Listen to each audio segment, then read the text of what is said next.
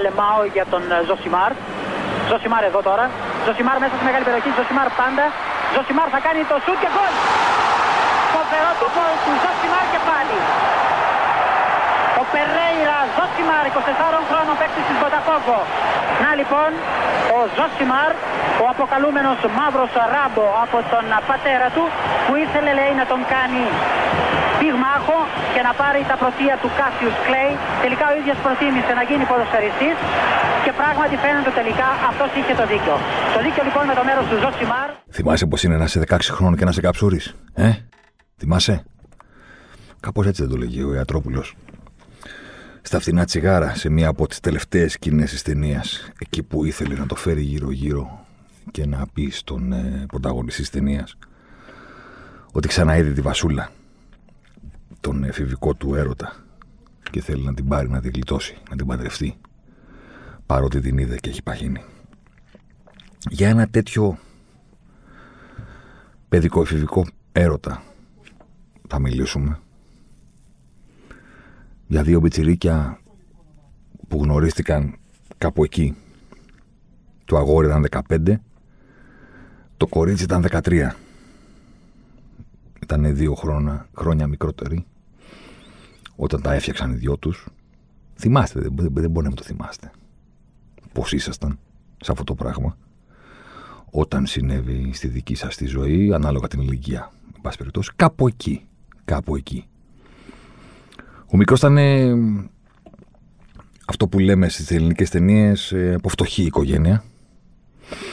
Ε, το κορίτσι όχι. Το κορίτσι ήταν σε καλή οικονομική κατάσταση. Και το γεγονός ότι ήταν πιο φτιαγμένη η δική της οικογένεια την έκανε με έναν τρόπο και λίγο το, το αφεντικό της σχέσης. Δηλαδή ήταν δύο χρόνια μικρότερη μεν, αλλά ήταν εκείνη που προσπαθούσε να φέρει το 15χρονο αγόρι στον ίσιο δρόμο, εν πάση περιπτώσει, να του λέει μην κάνεις αυτό, κάνε το άλλο.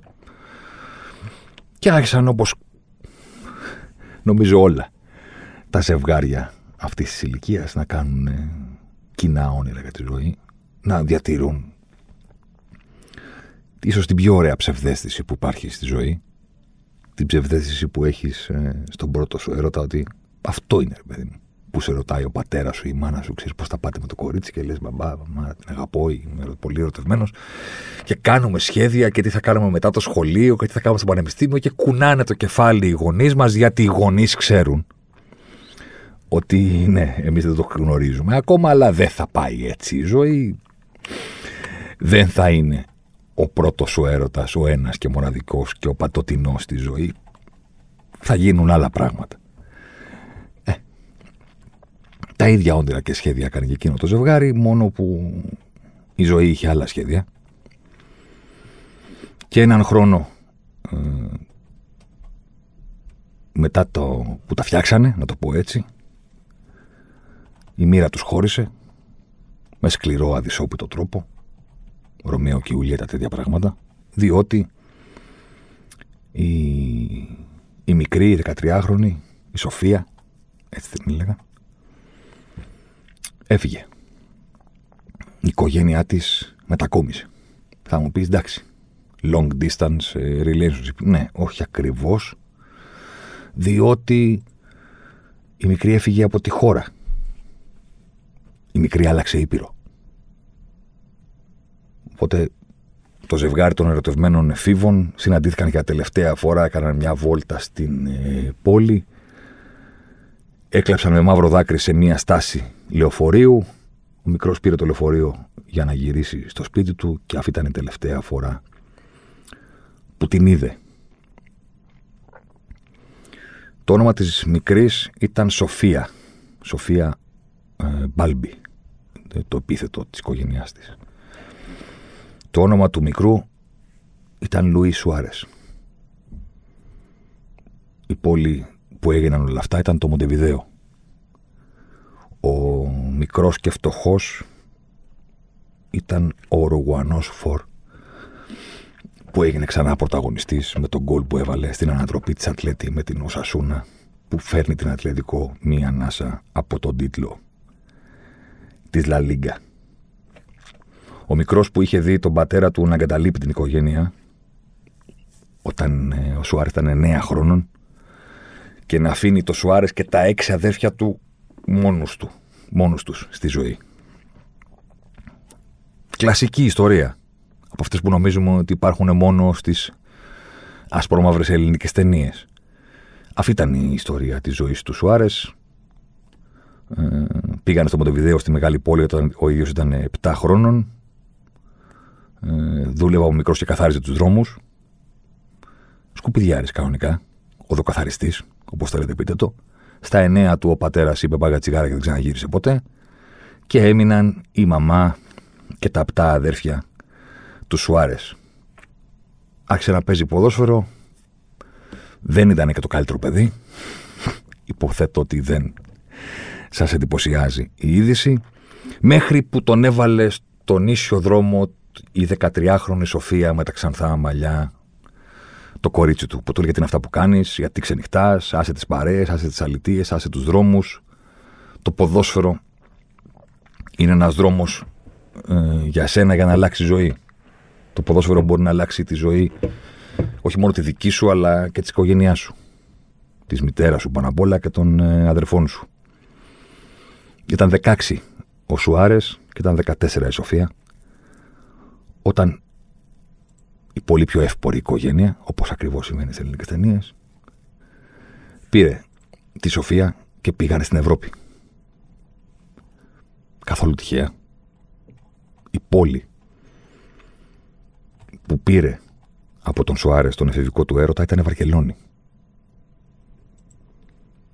Εκεί πήγαν. Οι δυο τους ήταν 2003 όταν συνέβησαν όλα αυτά, οπότε εντάξει, μια smartphone δεν είχαμε, αλλά εντάξει. Λίγο ίντερνετ, λίγο email, λίγο chat, λίγο τέτοια πράγματα. Διατήρησαν επαφή. Ε, όπως καταλαβαίνετε, σε αυτή την ηλικία, όσο πιο μεγάλα είναι τα όνειρα, τόσο πιο μεγάλος είναι ο πόνος, τόσο πιο μεγάλες είναι και οι υποσχέσεις. Θα έρθω να σε βρω, τίποτα δεν θα μας χωρίσει, θα είμαστε και πάντα μαζί. Τέτοια πράγματα. Ο Σουάρης λοιπόν της είπε ότι θα γίνω ο καλύτερος ποδοσφαιριστής που μπορώ για ένα και μόνο λόγο. Γιατί αν γίνω καλός, φανταστείτε πώ τον εαυτό σας 16 χρόνων Πώ σκέφτεται. Πόσο απλοϊκά φτιάχνεις ένα σχέδιο που σε οδηγεί στην κορυφή του κόσμου με πέντε βήματα και το ανακοινώνεις στους γονείς σου και σου λε: Βρήκα τον τρόπο να κάνω αυτό, πώς θα το κάνεις; Και λες: Θα κάνω αυτό, αυτό, αυτό, πέντε βήματα μετά το έχω φτάσει. Γιατί έτσι φαίνεται στο μυαλό σου. Κάπως έτσι ήταν και το μυαλό του 16χρονου Ρουγουανού. Θα παίξω μπάλα. Θα γίνω καλός. Θα γίνω τόσο καλός που θα διαφερθούν ομάδες από την Ευρώπη. Θα έρθω στην Ευρώπη και θα είμαστε ξανά μαζί. Αυτό ήταν το σχέδιο. Λίγο απομονή, λίγο απομονή και έρχομαι. Ε, ο Μπάσταρτο το κατάφερε. Έκανε τη National πρωταθλήτρια Ουρουγουάης στα 19 του. Πήγε στο σύλλογο και τους είπε: Η πρώτη ομάδα που θα διαφερθεί από την Ευρώπη θα με δώσετε. Δεν με ενδιαφέρει πού θα παίζει. Δεν με ενδιαφέρει πού θα είναι. Δεν με ενδιαφέρει τίποτα. European. Αν έρθει Ευρωπαϊκός Σύλλογος και με ζητήσει, θα με δώσετε. Και ήρθαν οι κλασικοί πονηροί σκάουτ, ας πούμε, της Ευρώπης εκείνη την εποχή, οι Ολλανδοί. Ήρθε η Χρόνικεν και είπε: Καλός είναι αυτός, 19 χρόνων είναι. Άμα τον αφήσουμε να μεγαλώσει λίγο ακόμα, μπορεί να γίνει ακόμα μεγαλύτερος παιχταράς. Οπότε θα μας τον πάρουν μεγαλύτερες ομάδες. Πάμε να τον πάρουμε εμείς. Και ο Σουάρες είπε, Πώς λέγεστε, Χρόνικεν, πού παίζετε στην Ολλανδία. Πάμε. Φύγαμε. Και το πρώτο πράγμα που ζήτησε όταν πήγε στην Ολλανδία για να υπογράψει να του δώσουν ένα Σαββατοκύριακο άδεια. Και πήγε στη Βαρκελόνη και γύρισε με το κορίτσι. Αυτή είναι η μεγάλη καρδιά του Λούι Σουάρες. Αυτή είναι η μεγάλη ψύχωση του Λούι Σουάρες. Πίσω από τα γκολ, τις τρίπλες, τις διαμαρτυρίες, τις γκριμάτσες, τα δόντια του Φρέντι Μέρκιουρι, αυτές τις φλέβες που πετάγονται στο λαιμό του. Σε όλους τους αθλητές πετάγονται οι φλέβες, αλλά σε αυτό το πράγμα στο Σουάρες είναι κάτι το τρομερό. Δεν ξέρω αν είδατε τις φωτογραφίες που βγήκαν όταν έβαλε τον γκολ με την Ουσασούνα και έκανε το 2-1. Πετάγονται αυτές οι φλέβες αριστερά και δεξιά στο λαιμό που είναι σαν δάχτυλα. Το όγκος τους και το μέγεθός τους, σαν, να, σαν να βγαίνει ένα χέρι μέσα από την καρδιά του και να το πνίγει το, το, το λαιμό. Πίσω από όλα αυτά τα πράγματα και τις δαγκονιές φυσικά και τις δαγκωματιές και όλες αυτές τις ιστορίες, πίσω από όλα αυτά υπάρχει αυτό το παιδί που 16 χρόνων είπε στην κοπέλα του θα έρθω στην Ευρώπη να σε βρω και να σε παντρευτώ. Και στα 19 το κατάφερε. Και πήρε την πρώτη, την πρώτη άδεια από τη Χρόνικεν και πήγε στη Βαρκελόνη και την πήρε. από την οικογένειά της και την έφερε μαζί του στην Ολλανδία. Παντρεύτηκαν, έκαναν οικογένεια και φυσικά είναι ακόμα μαζί. Αυτή είναι η μεγάλη καρδιά του Λούι Σουάρες και αυτή είναι και η μεγάλη φωτιά που καίει μέσα του, που είναι πίσω από κάθε ενέργειά του στο χορτάρι. Διότι τελικά αυτό το παιδί που αρνείται να μεγαλώσει και το βλέπεις και λες, Μα είναι δυνατόν, είσαι 34, κατέκτησες ό,τι μπορούσες να κατακτήσεις, έβγαλες τόσα εκατομμύρια. Είναι δυνατόν να συνεχίσει να κάνεις σαν το πιο κακομαθημένο παιδί στην αυλή του γυμνασίου. Δηλαδή δεν βγήκες ποτέ από το τσιμέντο του γυμνασίου και του δημοτικού στο Μεντεβιδέο, ακόμα εκεί βρίσκεσαι.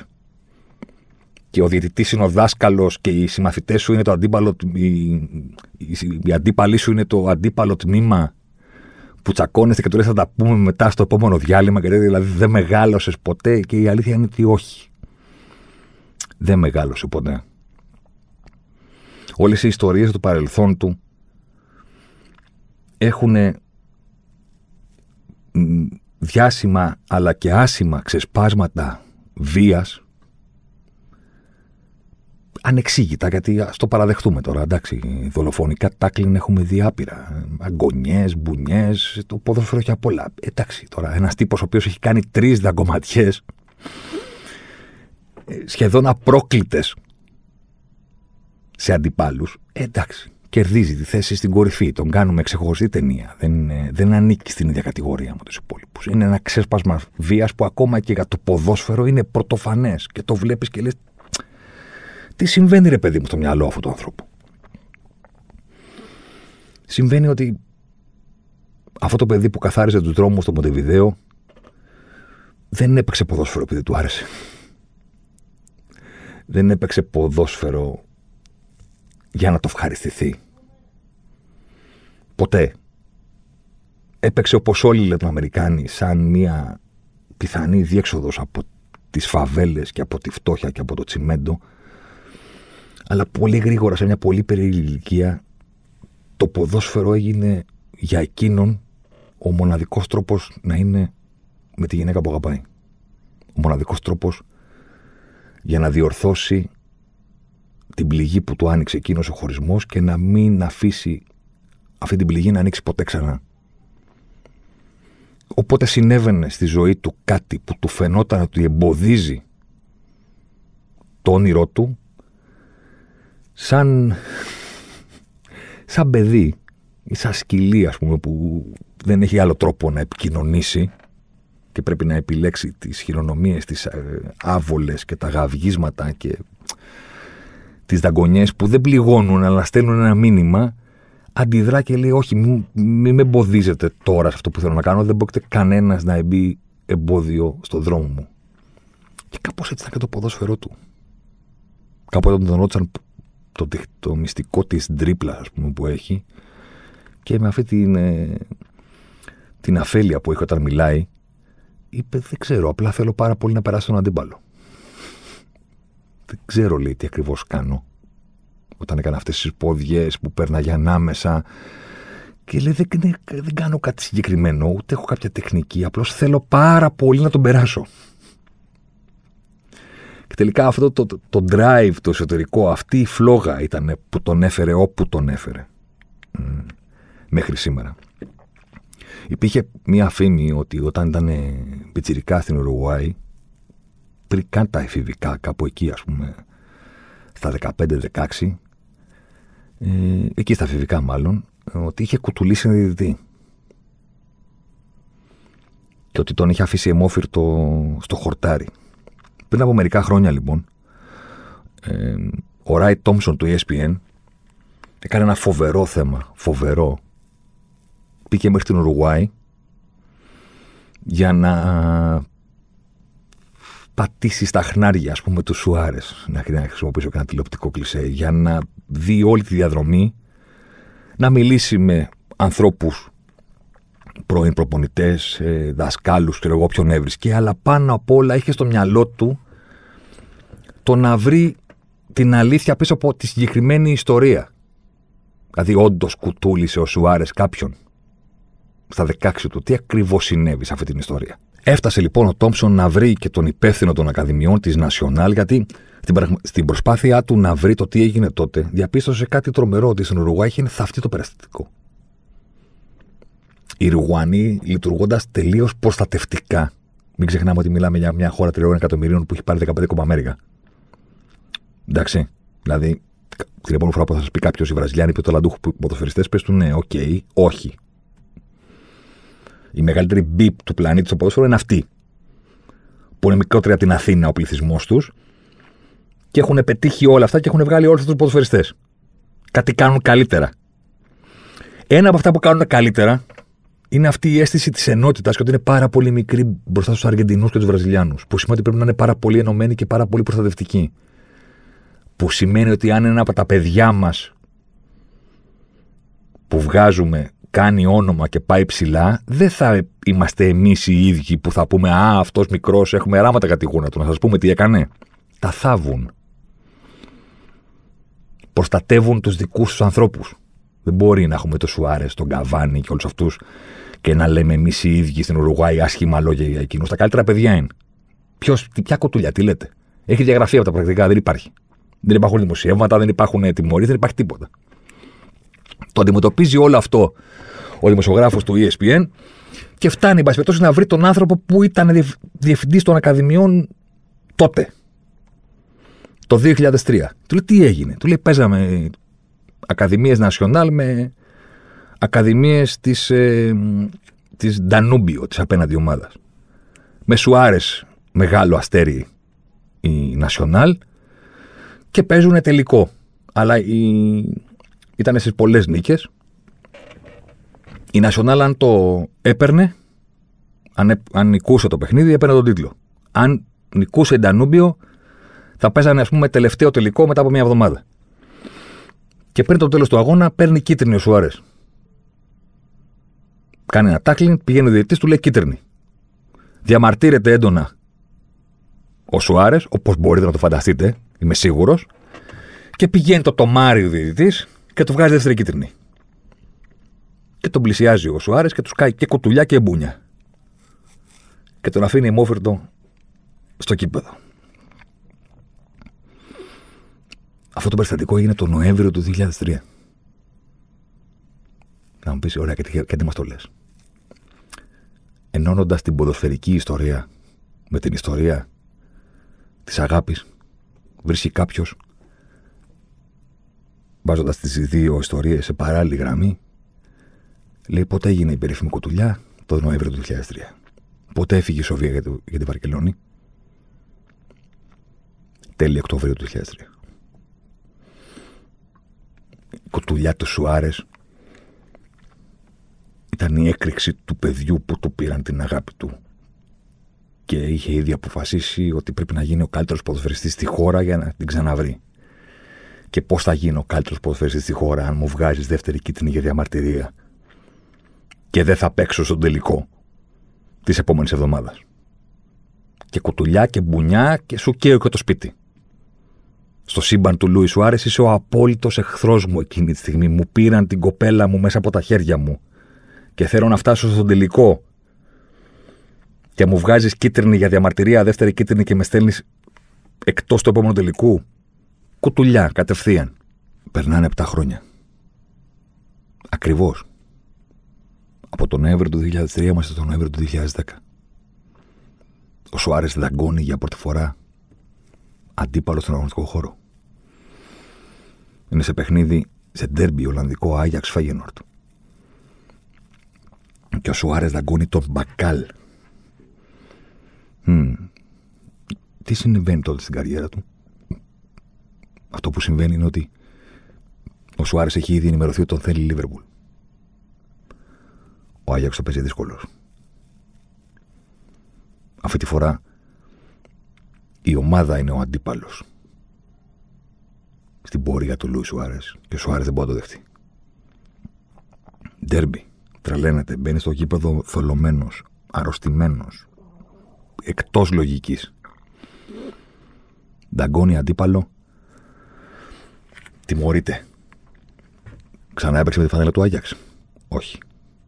Μέχρι να λήξει η τιμωρία του, πωλήθηκε στη Λίβερπουλ. Το ξέσπασμά του είναι ένα μήνυμα σε όλους. Αφήστε με να κάνω αυτό που θέλω. Αυτό που αξίζω. Ήρθα στη Χρόνικεν, ήρθα στον Άγιαξ, πρωτοσκόρερ, πήραμε πρωταθλήματα, τώρα πρέπει να πάω αλλού. Μην μπαίνετε εμπόδιο, δεν είμαι καλά. Αλλά τότε δεν ήταν ένα ξέσπασμα που έγινε και στον Άγιαξ, έγινε και στην Ολλανδία, λίγοι έδωσαν σημασία. Δεν κατάλαβαν, δεν καταλάβαμε όλοι, κανένας. Το πρότυπο της συμπεριφοράς. Πάει στη Λίβερπουλ. Δύσκολα τα χρόνια. Έρχεται για να παίξει παρτενέρ του Τόρες και ο Τόρες πωλείται την ίδια μέρα που έρχεται ο Σουάρες. Συναντιόνται στην πόρτα την περιστρεφόμενη. Ο ένας μπαίνει από τη μία πλευρά, ο άλλος βγαίνει από την άλλη. Μία ακόμα απογοητευτική σεζόν. Εκτός τετράδας η Λίβερπουλ για να παίξει ο Σουάρες Champions League. Εννοείται μακριά από εγχώριους τίτλους τύπου κύπελου και, και League Cup. Τι κάνει ο Σουάρες; Δαγκώνει τον Ιβάνοβιτς. Στο τέλος της σεζόν του 2003. Του 2013, με συγχωρείτε. Δέκα αγώνες τρώει στο κεφάλι από την Ποδοσφαιρική Ομοσπονδία της Αγγλίας. Τι συμβαίνει μετά την τιμωρία, μετά την δαγκωματιά; Το σύριαλ του Σουάρες, αφήστε με να φύγω.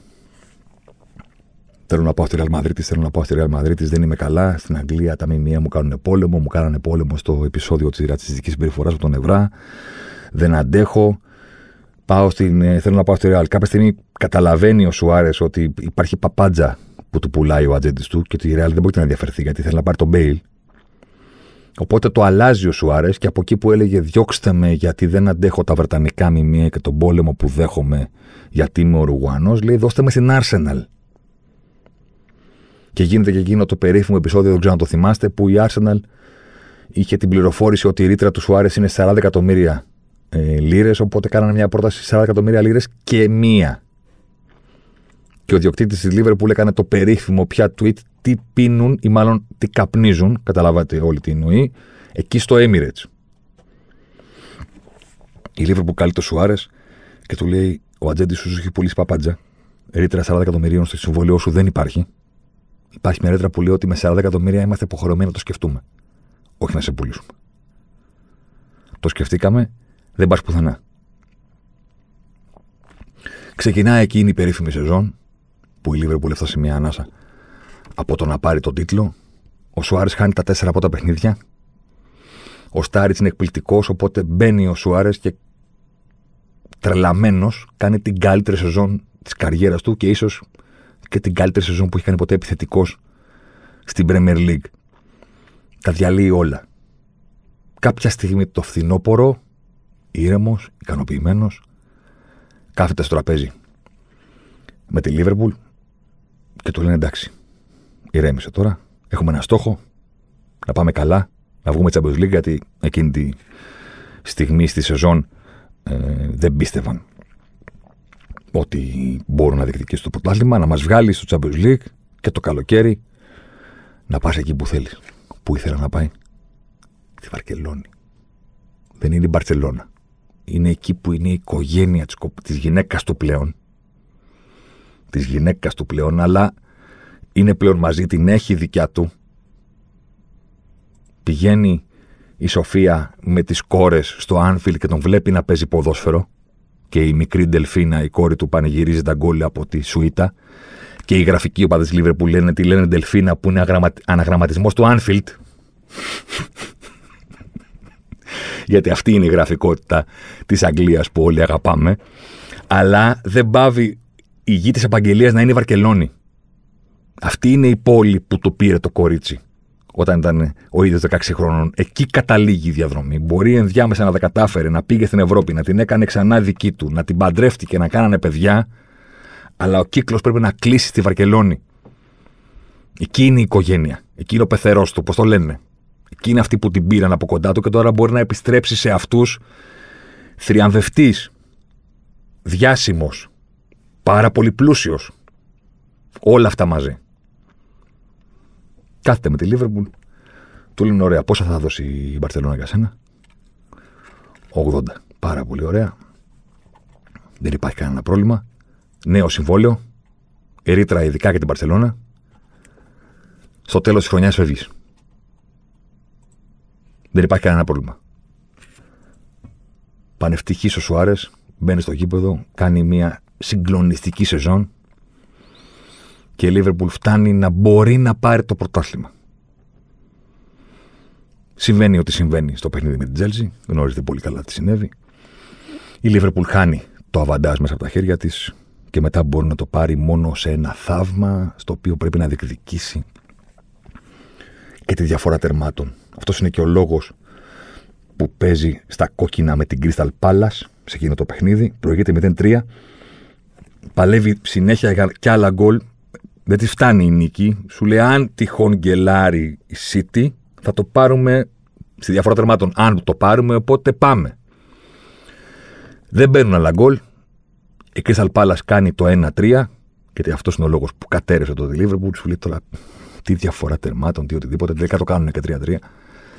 Και ο Σουάρες διαλύεται στον αγωνιστικό χώρο και κλαίει και πηγαίνει ο Τζέραρ να διώξει τις κάμερες που είχαν πάει στον Ουρουγανό πάνω και δεν υπάρχει ούτε μια φωτογραφία του με δάκρυα στα μάτια, διότι είχε σηκώσει τη φανέλα πάνω μέχρι τα μαλλιά και δεν τον είδαμε ποτέ να κλαίει.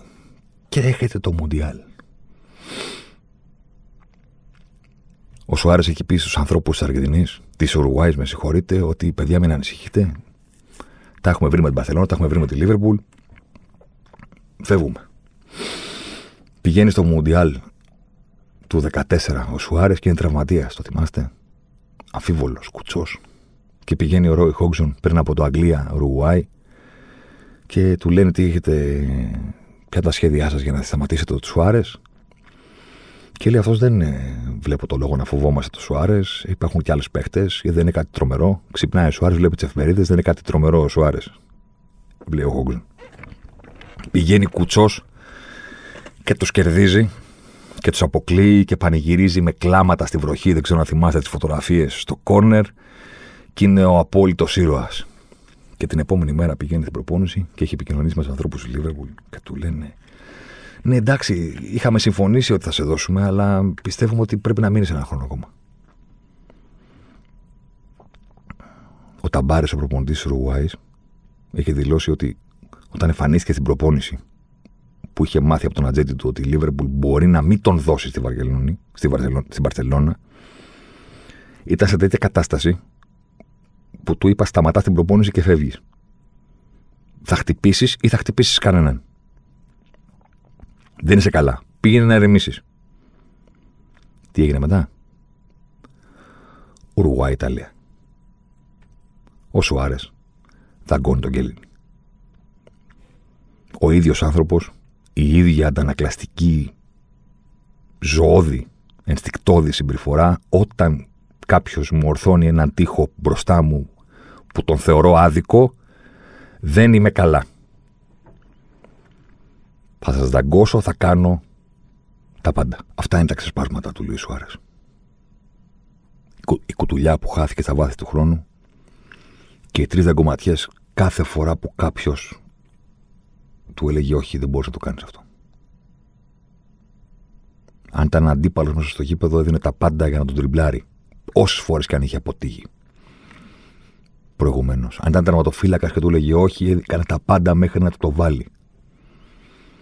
Πάντα έβρισκε τρόπο. Αν ήταν κάτι που δεν μπορούσε να νικήσει μέσα στο γήπεδο, τότε μέσα στο γήπεδο γινόταν κάτι άλλο από ποδοσφαιριστής.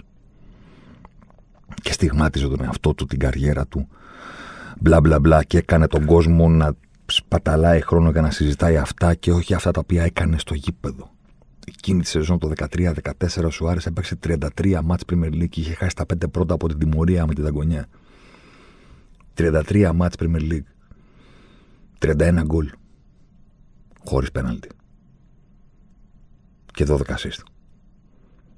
Παναλαμβάνω 31 γκολ, 12 assist σε 33 παιχνίδια χωρίς πέναλτι.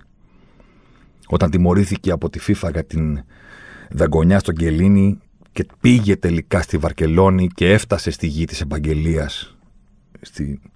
εκεί που έπρεπε και που ήταν στόχος ζωής, ζωής για εκείνον να φτάσει έπρεπε να περιμένει, να περιμένει τιμωρημένος για να παίξει τελικά στην Βαρκελόνα. Έπαιξε 25 παιχνίδια βασικός, 2 ως αλλαγή. Ίσα που πέρασε τα 2.000 λεπτά συμμετοχής, 2.200 έγραψε. 16 γκολ, 14 assist. Και τρέμπλ. Το 2015. Την επόμενη σεζόν, πλήρη σεζόν του στη Βαρκελόνη, 35 παιχνίδια, 3.000 λεπτά, 40 γκολ. 16 assist. Αλλά παρόλα αυτά ήταν οι δαγκονιές στα δόντια, ο κανίβαλος. Α, και ο Τσίτ. Αυτό ήταν κάτι που ποτέ δεν κατάλαβα την απέχθεια κάποιου που βλέπει έναν τύπο να δαγκώνει, να κλωτσάει, να διαμαρτύρεται, να κάνει, τι μπορώ να δεν καταλάβω. Αυτό που ποτέ δεν κατάλαβα ποτέ είναι γιατί ενόχλησε τόσο κόσμο το γεγονός ότι στο παιχνίδι με την Κάνα στον Παγκόσμιο Κύπρο του 2010 έβγαλε την μπάλα με τα χέρια πάνω τη γραμμή. Ποιο ήταν το λάθος του δηλαδή; Γιατί είναι τσιτ. Τσιτ είναι να το χρησιμοποιείς το χέρι σου να βάλεις γκολ με την ελπίδα ότι δεν θα σε δουν. Θες να μετρήσει τον γκολ αυτό. Όταν είσαι πάνω στη γραμμή και κάνετε τον οδοφύλακα και βγάζεις την μπάλα με τα χέρια, στην πραγματικότητα δεν είσαι cheat. Θυσιάζεσαι. Αυτό που έκανε ο Σουάρες είναι από τα πιο συγκλονιστικά πράγματα που έχουν συμβεί στην, στην ιστορία του παγκοσμίου κυπέλου. Γιατί, γιατί τον έπεσαν οι κάμερες την ώρα που πήγαινε προς τα αποδητήρια να κάνει επίτηδες δίθεν τάχαμο ότι αποχωρεί αργά, γιατί το μόνο που ήθελε ήταν να δει τι θα συμβεί με το πέναλτι. Αν η θυσία του θα είχε αντίκρισμα. Αντάλλαξε ένα σίγουρο γκολ με αποβολή και πέναλτι. Θυσιάστηκε ως το, το 100% γκολ που συνέβαινε εκείνη τη στιγμή με την μπάλα να πηγαίνει στα δίχτυα, θυσίασε τον εαυτό του ώστε το 100% γκολ να γίνει 75% γκολ. Γιατί τόσες είναι οι πιθανότητες να μπει ένα πέναλτι. Τρία στα τέσσερα μπαίνουν. Οπότε θυσιάζομαι για την ομάδα, για τους συμπαίχτε μου, για την πατρίδα εν προκειμένου, διότι είμαι στην εθνική ομάδα της χώρας μου, για να μην αποκλειστούμε σίγουρα, να έχουμε 25% πιθανότητες να μην αποκλειστούμε. Και να παίξουμε στον ημετελικό του Μουντιάλ. Και εγώ να είμαι έξω. Καθυστερεί το βήμα του ο Σουάρες και κάνει ότι και, γυρίζει πλάτη στη Φυσούνα λίγο πριν χαθεί κάτω τη Φυσούνα και βλέπει τον Γκιάν να χάνει το πέναλτι και διαλύεται στους πανηγυρισμούς και πηγαίνει τρέχοντας στα ποδητήρια με γροθιές και βαράει τους τοίχους διότι αυτό που ήθελε έγινε πραγματικότητα. Πώς είναι δυνατόν οι Άγγλοι να τον έβγαλαν τσίτ παρασυρμένοι ίσως από το Μαραντόνα και το 86 ότι αυτά τα κάνουν οι Λατίνοι και εμείς δεν τα κάνουμε, είμαστε τίμοι εν πάση περιπτώσει ναι, τι έκανε. Θυσιάστηκε. Αν το είχε κάνει Άγγλος θα τον λέγανε ήρωα. Το έκανε ο Σουάρες. Οπότε ε, οι Λατινοαμερικάνοι τώρα ξέρετε πώς είναι αυτά. Η κουλτούρα τους κάνουν, δείχνουν κτλ. Τι κάνουν, δείχνουν. Έβγαλε την μπάλα πάνω από τη γραμμή για να προκριθεί η χώρα του. Για να έχει ελπίδες να προκριθεί η χώρα του. Και του κάτσε. Και ξέρετε και κάτι. Το πλήρωσε κιόλας. Στο, στον ημιτελικό η Ρουγουάη είχε το Φορλάν μόνο του. Δεν είχε το Σουάρες. Έλειπε και ο Φουσίλε, έλειπε και ο Λουγκάνο. Τα τρία εκατομμύρια των Ρουγανών έφτασαν μέχρι εκεί. Δεν είχαν λύσεις για να προχωρήσουν και χωρίς αυτόν. Αλλά τι είναι η ρημάδα ιστορία και τι είναι το παρουσιαστικό. Ο Σουάρες έχει. Δεν αποβλήθηκε ποτέ για καμία από τις δαγκονιές του, γιατί δεν τις πήραν χαμπάρι οι διαιτητές. Τιμωρήθηκε αργότερα. Μέχρι και πριν από δύο-τρία χρόνια κόκκινη στην καριέρα του δεν είχε αντικρίσει ποτέ. Έχει αποβληθεί πλέον δύο φορές, τρεις αν δεν κάνω λάθος, όλες με δεύτερη κίτρινη. Ο Ζιντάν είχε πάρει 14 απευθείας κόκκινες στην καριέρα του. με κάποιο τρόπο έπρεπε να φτάσει στο τελικό του Μουντιάλ και να κάνει την κουτουλιά στο ματεράτσι για να πούμε Α, ο Ζιντάν. Κάνει τέτοια. Και παρόλα αυτά το συγχωρούμε, διότι είναι ο Ζιντάν. Ναι, 14 απευθείας κόκκινες. Και ο Ζιντάν στο Μουντιάλ της πατρίδας του, της Γαλλίας με υποχρέωση και ελπίδες κατάκτησης το 98, αποβλήθηκε για ένα πάτημα στη φάση των ομίλων και άφησε την ομάδα του χωρίς τον καλύτερο της παίχτη μέχρι τον ημιτελικό. Αλλά ο Ζιντάν δεν πρόδωσε τη Γαλλία, που την άφησε να παίζει χωρίς εκείνον και προχώρησαν χωρίς εκείνον, γιατί μετά έβαλε τα δύο γκολ στο τελικό. Οπότε ζυζού. Μεγάλε. Ο άλλος που θυσιάστηκε για να προκριθούν και να πάνε έστω και στον ημιτελικό και να παίξουν χωρίς εκείνον και τιμώρησε τον εαυτό του για να προκριθούν, είναι cheat. Δεν είναι cheat. Είναι ο πιτσυρικά από το Μοντεβιδέο, ο οποίος δεν μπορεί να διανοηθεί ότι κάτι του στέκεται εμπόδιο σε αυτό που θέλει να πετύχει. Είτε είναι αντίπαλος αμυντικός, είτε είναι διαιτητής, είτε είναι μια μπάλα που πηγαίνει προς την αιστεία στο τελευταίο λεπτό του αγώνα. Θα βάλει τα χέρια του και θα τη βγάλει. Θα βάλει τα χέρια του. Θα σου πει όχι. Θα πρέπει να βάλεις πέναλτι. Δεν την αφήνω την ημάδα να περάσει τη γραμμή. Δεν υπάρχει περίπτωση. Δεν είμαι καλά. Δεν είμαι ο τύπος που θα δεχτεί την ήττα.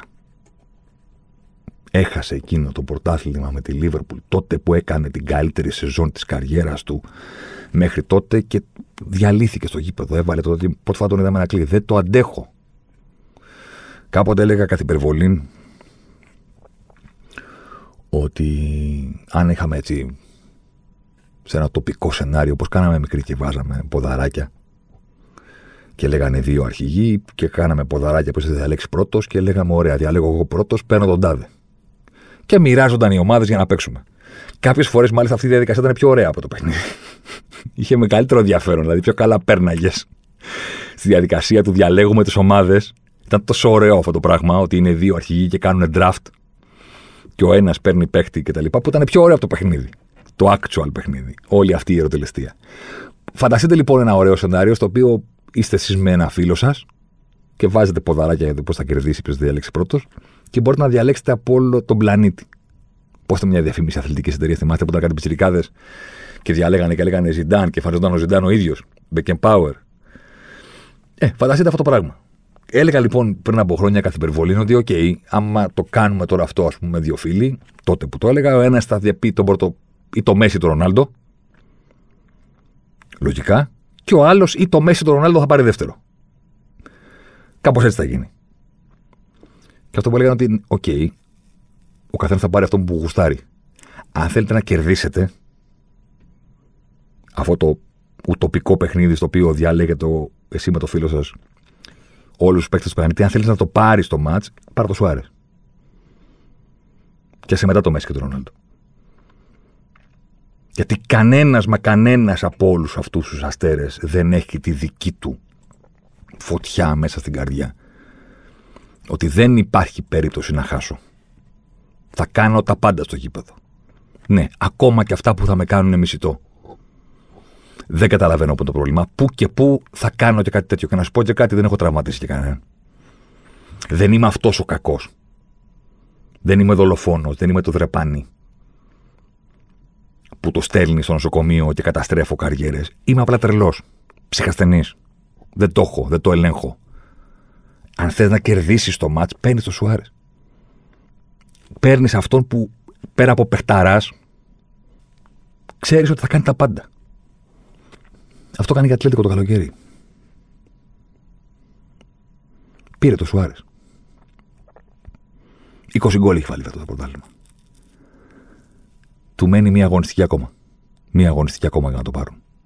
Για να επιστρέψουν στην κορυφή της Λα Λίγκα από το 2014. Όταν το έκαναν τότε, ο Σουάρες ήταν ακόμα στη Λίβερπουλ και σκούμπιζε τα δάκρυά του για την απώλεια εκείνη του πρωταθλήματος πέρασαν όλο αυτό το διάστημα με τον Σουάρες να είναι στην καλή ομάδα, να είναι στην Παρσελώνα, να είναι μεγάλο κομμάτι της παρακμής της. Για να τα λέμε όλα. Ξεκίνησε με το τρέμπλ το 2015. MSN, Μέση, Σουάρες, Νεϊμάρ. Έτσι μπήκε στη ζωή ως μέλος της Μπαρσελόνα πλέον και τώρα έφτασε στους διασυρμούς των τελευταίων ετών στο Champions League. Αναπόσπαστο το κομμάτι της παραγμή. Και έφυγε το καλοκαίρι και είπε η Ατλέτη και ο Σιμεώνε που ξέρει πάρα μα πάρα πολύ καλά να αναγνωρίζει αυτού του είδους τις προσωπικότητες, όχι τους παίκτες, τις προσωπικότητες. Είπε ωραία. Έλα εδώ να τους κάνουμε το μεγάλο κόλπο. Και η αλήθεια είναι ότι όσο άρεσε αυτή τη διαδρομή μπήκε τρομακτικά καυτός τους πρώτους μήνες, όταν η Ατλέτικο όχι μόνο έκανε δική την πρώτη θέση, αλλά έχτισε και διαφορά και φάνηκε ότι θα το παίρνει. Και μετά η Ατλέτικο ξεφούσκωσε και ξεφούσκωσε και αυτός μαζί της. Ή το ανάποδο. Η Ατλέτικο άρχισε να χάνει έδαφος και να πηγαίνει από γκέλα σε γκέλα γιατί ο Σουάρες έσκασε. Από το Φεβρουάριο μέχρι και τώρα την Κυριακή που έβαλε τον γκολ με την Οσασούνα είχε ένα γκολ σε όλο αυτό το διάστημα. Και κάθεται αυτό το παιχνίδι και προηγείται η Οσασούνα και ένα-ένα και γυρίζει μπάλα στην περιοχή και το κολλάει και φεύγει προς το κόρνερ με αυτό που σας περιέγραψα και προηγουμένως με αυτές τις, τις φλέβες στο λαιμό και τα δόντια μπροστά του Φρέντι Μέρκιουρι και αυτό το, το ασύγκριτο, το απίστευτο πάθος που έχει. Τώρα πλέον του μένει ένα μάτι να το τελειώσει. Σε όλη αυτή τη διαδρομή υπήρχε και κουβέντα ότι μία ακόμα στοχεία της Μπαρτσελώνα, μία ακόμα φορά που ξεφτυλίστηκαν, τον έδιωξαν και τους παίρνει το πρωτάθλημα. Είμαι πάρα πολύ με το Σουάρες. Ναι, αλλά όχι. Ήταν κομμάτι της παρακμής της Μπαρτσελώνα ο Σουάρες. Ήταν κάποιος που δεν άντεχε πλέον η Μπαρτσελώνα να τον πληρώνει τόσα πολλά λεφτά και ο ίδιος να είναι πλέον πολύ κατώτερος ποδοσφαιριστής αυτό που ήταν. Μιλάμε και για ένα παίχτη που έχει τρέξει πάρα πάρα πολύ στη ζωή του στα γήπεδα. Δεν μιλάμε για κάποιον ο οποίος έπαιζε με την κλάση του αέρατο. Ήταν κάποιος ο οποίος σκιζόταν. Κάποιες φορές τον έβλεπα σε παιχνίδια και έλεγα ότι είναι τρομερή η ικανότητά του να σκοράρει από λάθη των αντιπάλων και ταυτόχρονα είχα και την πεποίθηση μέσα μου ότι αυτά τα λάθη τους τα προκαλεί με τον πανικό που τους δημιουργεί και με την πίεση αυτή από το πρώτο λεπτό. Έχεις ένα δαίμονα πάνω από το κεφάλι σου. Δεν σε αφήνει να στρίψεις, δεν σε αφήνει να κάνει εκείνο. Διαμαρτύρεται στο διαιτητή για το πόση ώρα κάνει να εκτελέσει ένα πλάγιο, για το πόση ώρα κάνει να εκτελέσει ένα φάουλ. Σε ξαναπιέζει, ξανάρχεται, σου τη σκάει την ώρα που φεύγει, πέφτεις κάτω, σου την ξαναδίνει. Σε... Δεν, δεν αντέχεις. Φτάνει το 60, φτάνει το 60 και είσαι εξαντλημένος. Και κάνεις λάθος. Κάνεις, περνάει η μπάλα και το βάζει.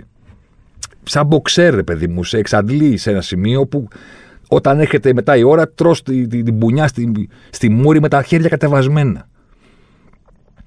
Ο Σουάρες έπαψε να τα κάνει αυτά στην, ε, στην Παρσελόνα εδώ και πάρα πολύ καιρό.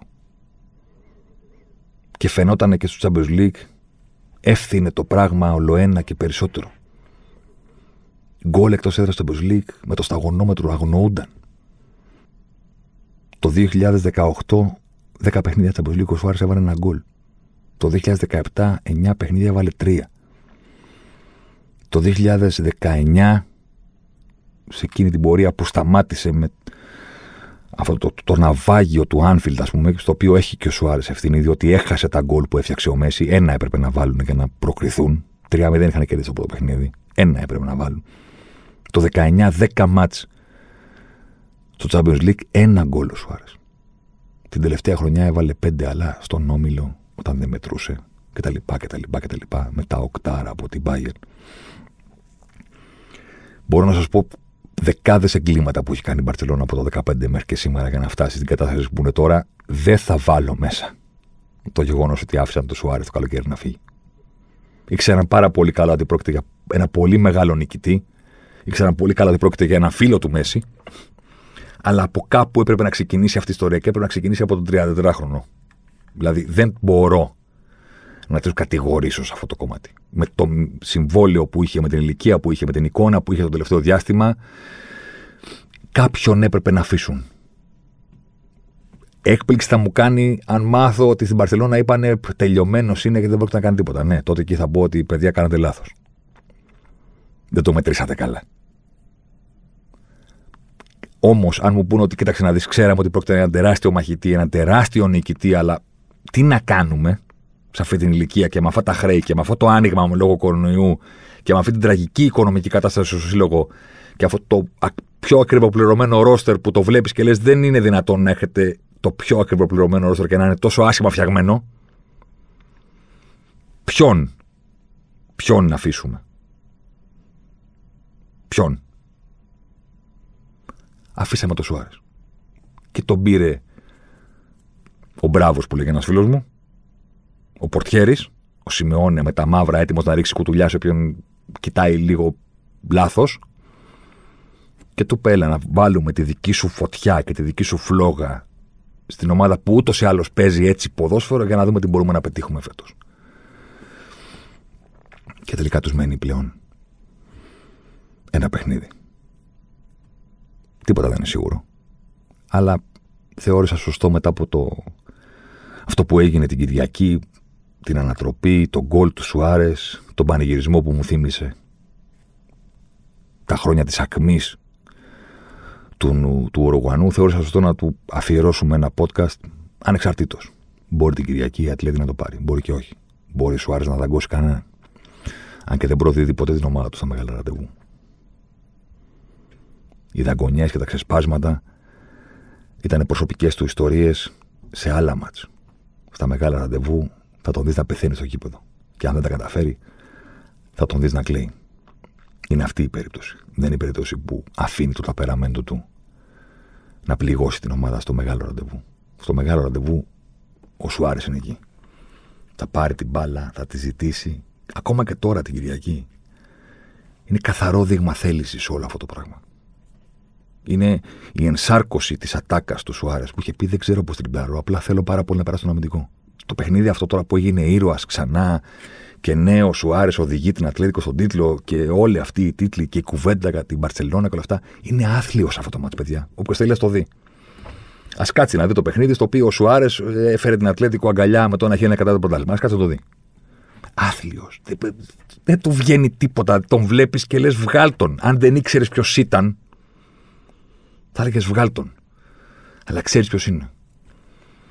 Και λες, άστον γιατί δεν αφαιρείς ποτέ από την ομάδα την καρδιά και τον πνευμονά τη με τον ίδιο τρόπο που δεν θα καταφέρει ποτέ κανένας να βγάλει από το Σουάρες την καρδιά και τη, και τη φωτιά που καίει μέσα του. Θα σταματήσει και θα βρει άλλους να τσακώνεται. Δεν ξέρω πότε, σε ποια ηλικία θα καταφέρει αυτό το παιδί να ερεμήσει, να έχει ένα ήρεμο ύπνο και να μην σκέφτεται τα πάντα στη ζωή σαν εμπόδια στην προσπάθειά του να φύγει από τη φτώχεια και στην προσπάθειά του να περάσει τη ζωή του με τον παιδικό του έρωτα. Ελπίζω να είναι κοντά σε αυτή, το, σε αυτή την κορυφή ο Σουάρες να είναι κοντά στο διάστημα που θα μπορεί πλέον να λέει ότι okay, δεν πειράζει. Είμαι ήρεμος πια. Δεν χρειάζεται να τσακωθώ. Δεν χρειάζεται να δαγκώσω κανέναν, δεν χρειάζεται να κουτουλήσω κανέναν. Όλα όσα ήθελα να πετύχω, τα πέτυχα.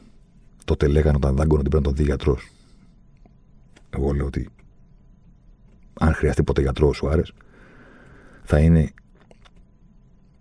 όταν θα ξεκινήσει να μην τον νοιάζει, να μην τον νοιάζει πια και θα σταματήσει να τσακώνεται πώς θα καταφέρει αυτός ο άνθρωπος να ζήσει ήρεμη ζωή, δεν ξέρω.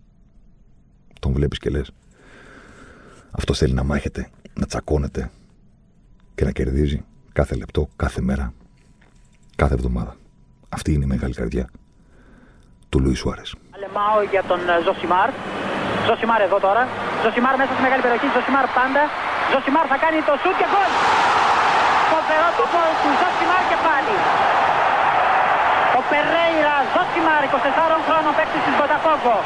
Να λοιπόν, ο Ζωσιμάρ, ο αποκαλούμενος μαύρος ράμπο από τον πατέρα του, που ήθελε λέει να τον κάνει πυγμάχο και να πάρει τα πρωτεία του Κάσιους Κλέη.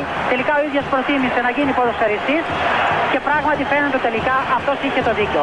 Το δίκιο λοιπόν με το μέρος του Ζωσιμάρ.